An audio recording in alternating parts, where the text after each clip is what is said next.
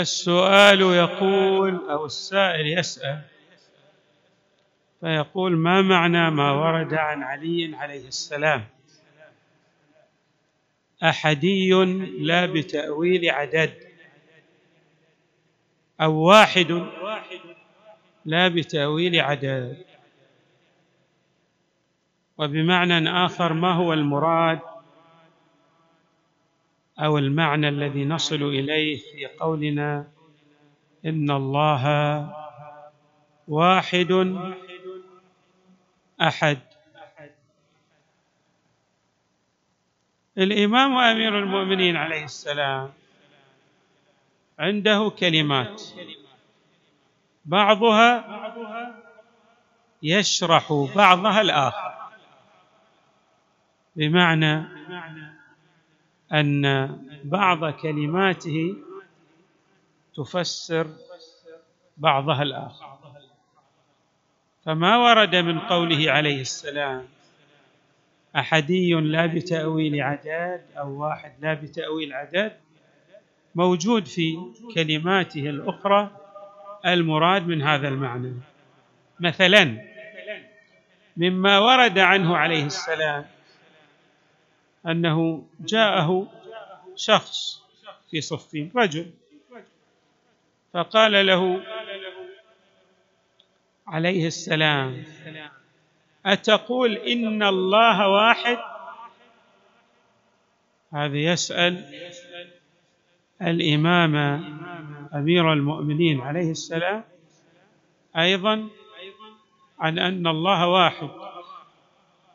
بمعنى يسأل عن معنى الواحد إذا أطلقنا الواحد على الله تبارك وتعالى. فأجابه الإمام عليه السلام قائلا إن القول في أن الله واحد على أربعة أقسام فوجهان منها لا يجوزان.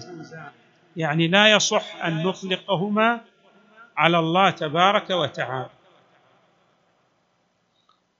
ووجهان يثبتان في يعني يجوزان أو يجوز أن نطلقهما على الله تبارك وتعالى. ثم شرح الإمام عليه السلام أو أوضح المراد من الوجهين اللذين لا يجوزان ومن الوجهين اللذين يجوزان. فقال فأما اللذان لا يجوزان لا يجوزان عليه. فقول القائل واحد يقصد به باب الأعداد. يعني الله عندما نطلق عليه واحد لا بمعنى الواحد المعدود فيكون له ثاني. الواحد المعدود حتى إذا لم يكن له ثاني في الخارج فله ثاني في عالم الإمكان. لكن الله تبارك وتعالى ليس له ثاني بمعنى في عالم وجوب وجوده لأن كل ما فرضناه ثان عاد اولا كما يقول الحكم. الله تبارك وتعالى باعتبار أن وجوده لا تعدد فيه ولا تركب في ذاته فلا يصح أن نطلق عليه واحد بالمعنى الذي نطلقه على الواحد في باب الأعداد. الإمام أمير المؤمنين يوضح هذا المعنى فيقول اللذا الآن يشرح المعنيين اللذين لا يجوزان. واحد منهم يقصد به باب الأعداد فهذا ما لا يجوز لأن ما لا ثاني له لا يدخل في باب الأعداد ولا ثاني له. وجوده صرف.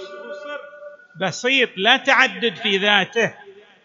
إحنا الآن صح نطلق على أحدنا أنه واحد بس إحنا يتركب من اللحم والعظم واللحم يتركب من معادن متعدده وأشكال مختلفة.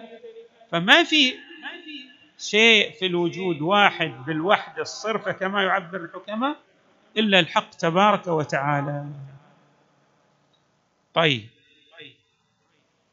ثم الإمام يبرهن على ذلك. يقول أما ترى أنه كفر من قال إنه ثالث ثلاثة؟ وقول القائل هو واحد من الناس يريد به النوع يعني الثاني أيضا المعنى الذي لا يجوز. المعنى الثاني من كلمة واحد التي لا يجوز أن نطلقها على الله. أن نقول واحد من الناس نريد به النوع شلون النوع يعني عندنا أنواع كما يعبر المناطق. عندنا نوع للفرس. عالم الحيوان كما يقول المناطق يشترك في جنس وهو الحيواني. جنس. يعم كل أجناس. وكل نوع من الحيوان له فصل يختص به. مثلا الفرس هو نوع من الحيوان. انسان نوع من الحيوان. وهكذا بقية الأنواع. لأن ما هو المراد من الحيوان؟ المراد من الحيوان هو ما يحس ويدرك ويتحرك. فكل شيء يحس ويدرك ويتحرك نسميه ماذا؟ حيوان. هذا المعنى إذا عندنا وجودات متعددة في هذا الجنس. كل واحد من هذه الوجودات يمتاز عن غيره بفصل يختص به. مثلا نقول الفرس هو حيوان صاهر الإنسان حيوان ناطق البلبل حيوان صادح وهلم جرى الحمار حيوان ناهق. كل واحد نعطيه ميزة يختلف بها عن غيره من الفصول التي تشترك في الجنس. يقول هذا المعنى أيضا الواحد في النوع لا يصح أن نطلقه على الله لأنه هذا الواحد متعدد. مثلا نوع الإنسان في تعدد. الله ليس بواحد بوحدة نوعية. هذا لا يجوز أن نطلقه على الله. يريد به النوع من الجنس فهذا ما لا يجوز عليه لأنه لأنه تشبيه. وجل ربنا عن ذلك. إذا قلنا مثلا هذا زيد إنسان. يعني هناك من يشاركه في الانسانيه عمرو إنسان. هناك من يشاركه في الانسانيه لكن لو قلنا أن الإله أيضا راح تشترك معه آلهة متعددة. بينما الله هو الواحد القهار. لا يشاركه في ألوهيته غيره. فإذا أوضح الإمام عليه السلام أيضا الوحدة النوعية لا يصح أن نطلقها على الله تبارك وتعالى. ثم أردف قائلا وأما الوجهان اللذان يثبتان في يعني يسوغ أن نطلقهما عليه تبارك وتعالى. فقول القائل هو واحد ليس في الأشياء ليس له في الأشياء شبه. هذه الوحدة اللي بمعنى ليس كمثله شيء كما يفصح عن ذلك القرآن الكريم. ليس كمثله شيء وهو السميع البصير. هذه الوحدة التي يعني لا يشبهه أحد فيها هذا يصح أن نطلق الواحد عليه بمعنى أنه لا شبيه له في الأشياء. لا أحد يشبهه. نعم. فقول القائل هو واحد ليس له في الأشياء شبه. كذلك ربنا. وأيضا المعنى الثاني الذي يجوز عليه. هذا المعنى الأول أنه لا يشبهه شيء في وحدته هذا يصح. بعد أيضا أن نقول هو أحدي أحدي المعنى. ما المراد من أحدي المعنى؟ كما ورد في سورة التوحيد قل هو الله أحد. فيقول الإمام أي أنه لا ينقسم في وجود ولا عقل ولا وهم. كذلك ربنا عز وجل.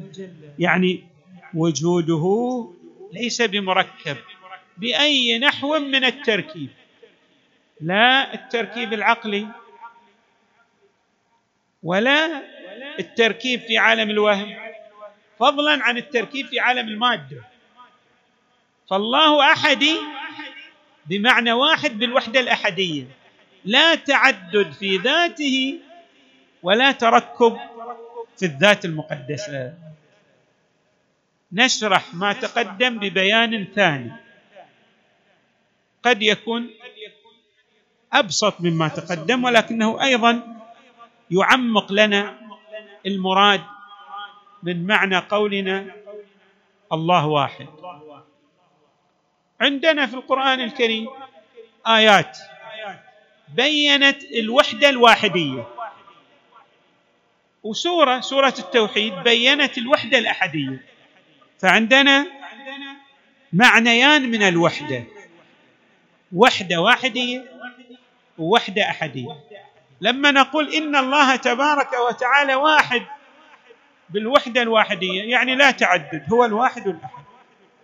وهذا ورد أيضا في بعض الآيات القرآن في بعض آيات القرآن الكريم كقوله تعالى شهد الله أنه لا إله إلا هو والملائكة وأولو العلم وأولو العلم قائما بالقسط. لا إله إلا هو. ما في إله إلا الله. هو الواحد القهار كما في آية أخرى. هو الواحد القهار. هذا نسميه وحدة واحدية. عندنا وحدة أحدية. الوحدة الأحدية. خلنا اولا نشرح المراد من معنى الوحدة الواحدية. الوحدة الواحدية يعني هذا ما في وجود ثاني لله تبارك وتعالى. خل المعنى ولله المثل الأعلى؟ لو كان في المسجد شخص واحد. ليس بها المعنى بس نقرب المعنى بس هالواحد منه الوجود ليس فيه إلا إله واحد. فهذا شو نسمي وحدة واحدية. عندنا وحدة أحدية. وحدة أحدية يراد بها أن هذه الذات المقدسة لا تركب فيها. في أي عالم نفرض الذات المقدسة لا تركب فيه. في عالم العقل لا تركب فيه. في عالم الوجود الخارجي الله ما له وجود مادي لكن نحن أيضا. في عالم الوهم أيضا. لا يمكن أن يكون للذات المقدسة تركب في أي عالم من العوالم. أما بقية الموجودات الأخرى فلها تركب لأن كل وجود يغاير الذات المقدسة هو موجود ماذا ممكن وكل ممكن كما يقول الحكماء فلاسفة يقولون هو زوج تركيبي. إيش معنى زوج تركيبي يعني مركب من وجود وماهيه له وجود وله حد.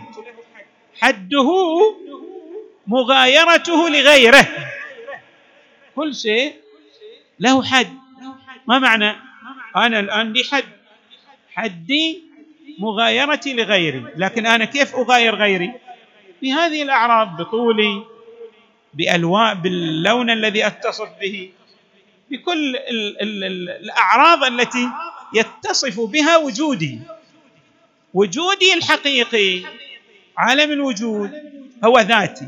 لكن هناك حدود نطلق على هذه الحدود التي يتغاير بها الوجود بذاته مع غيره من الوجودات نطلق على هذه الحدود إنها ماهية الشيء. يعني ما به يتحقق الشيء عن غيره. طبعا التحقق بذات الوجود.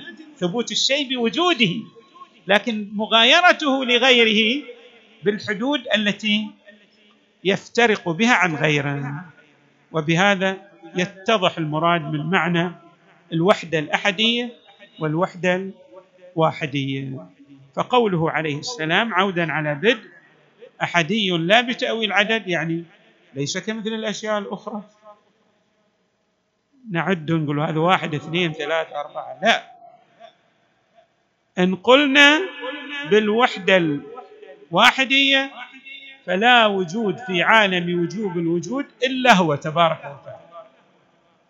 الله لا إله إلا هو الحي القيوم. بس إله واحد.